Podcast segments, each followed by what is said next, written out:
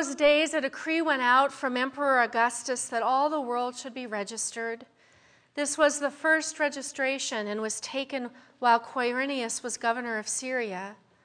All went to their own towns to be registered.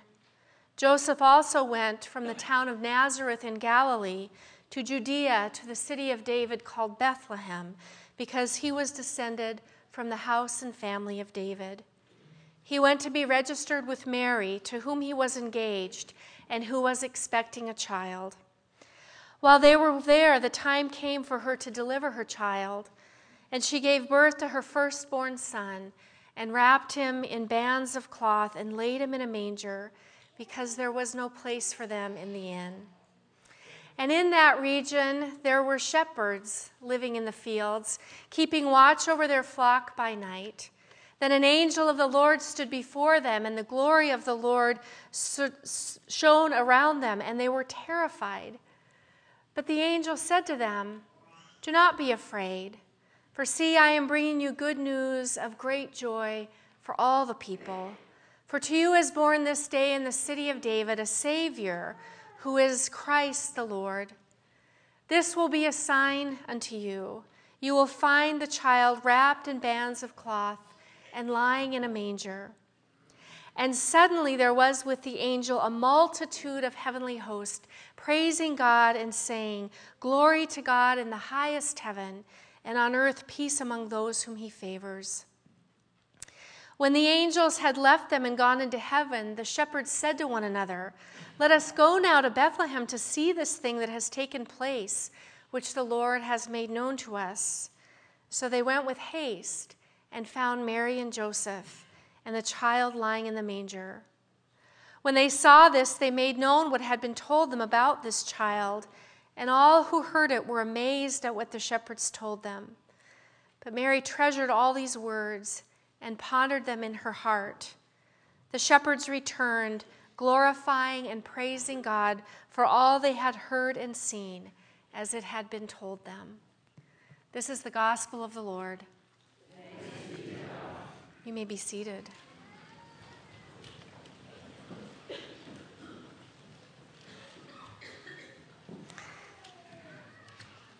God's beloved people, grace to you and peace from God our Creator, and from our Savior Jesus Christ. Amen. It is a small story we read tonight, only 20 verses, some of which you may know by heart. There's a good deal of action in this story, a lot of verbs, but it's a fairly simple story, one that even our youngest children can follow and enjoy. The images are vivid and memorable a baby born in a stable, a night sky filled with angels. The Nativity of Jesus is a small story, yet, all over the world tonight, in a rich variety of languages, it will be remembered and retold because contained within its simple verses is a mighty truth about God. Like all stories, this one takes place in a broader context. In those days, we hear a decree went out from Emperor Augustus. Jesus' birth takes place against the backdrop of the Roman Empire. Mary and Joseph and all of their family members knew the burden of living under occupation with a foreign power calling the shots. If they ever forgot who was in charge, there were Roman soldiers encamped in their cities to remind them. So when Augustus issued his decree, people hit the road. They traveled to their ancestral home for a head count so taxes could be levied. You see, Caesar's ambitions didn't come cheap. He had a grand plan for the expansion of his empire. Government overreach was not a concern of his, nor was the disruption that the census caused. His chief concern was fulfilling his desire, his destiny as divine ruler. So Mary and Joseph set off. But what we learn during the course of their journey is that this story doesn't belong to Caesar at all. No matter how much power he possessed, no matter how many divine titles he claimed, this story belongs to God. And its central concern is not royal ambition, but divine redemption. While they were there, the time came for her to deliver her child. And she gave birth to her firstborn son and wrapped him in bands of cloth and laid him in a manger because there was no place for them in the inn. It's impossible to miss the contrast.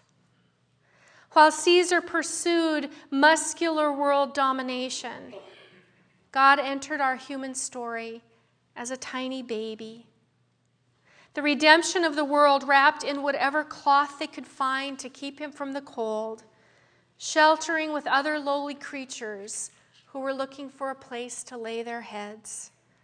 No trumpets, no soldiers on white steeds, no impressive displays of power. The angels sang the announcement in glorious fashion, yet their audience was a bunch of ranch hands working in a field outside town, not exactly Carnegie Hall. The Word became flesh and lived among us, cloaked in humility, in simplicity, in the love of a family, the redemption of the world hidden in plain sight. It's easy to forget this about God, isn't it? It's so tempting to look for God in obvious displays of power, whatever form that might take in our day success, wealth, strength, influence. It's tempting to see these as measures of God's presence, of God's favor. Yet this is not the story of Jesus. In Jesus, we see God dwelling in vulnerability, in fear and uncertainty in fragile human relationships with people who are not the winners. In Christ, we see the tender mercy of God, the saving love and grace of God bestowed in the most ordinary, unlikely places. I wonder if this is because it is in the ordinary places even the broken places of our lives, that Christ finds room to dwell. Maybe when we are so full of our own stuff, our ambition and our striving, our need to control and impress and dominate, I wonder if we become like those innkeepers who have no room for the Christ child. But when the Spirit of God gives us courage to let go of some of that, there is room for Christ to make home in us, to dwell with us in whatever our circumstance. There is room for us to receive and experience the gifts of redemption, the gift of being loved even when we might not feel very lovable, the gift of healing even if it doesn't occur in the way we expect or desire it. The gift of forgiveness that has the power to create a new beginning.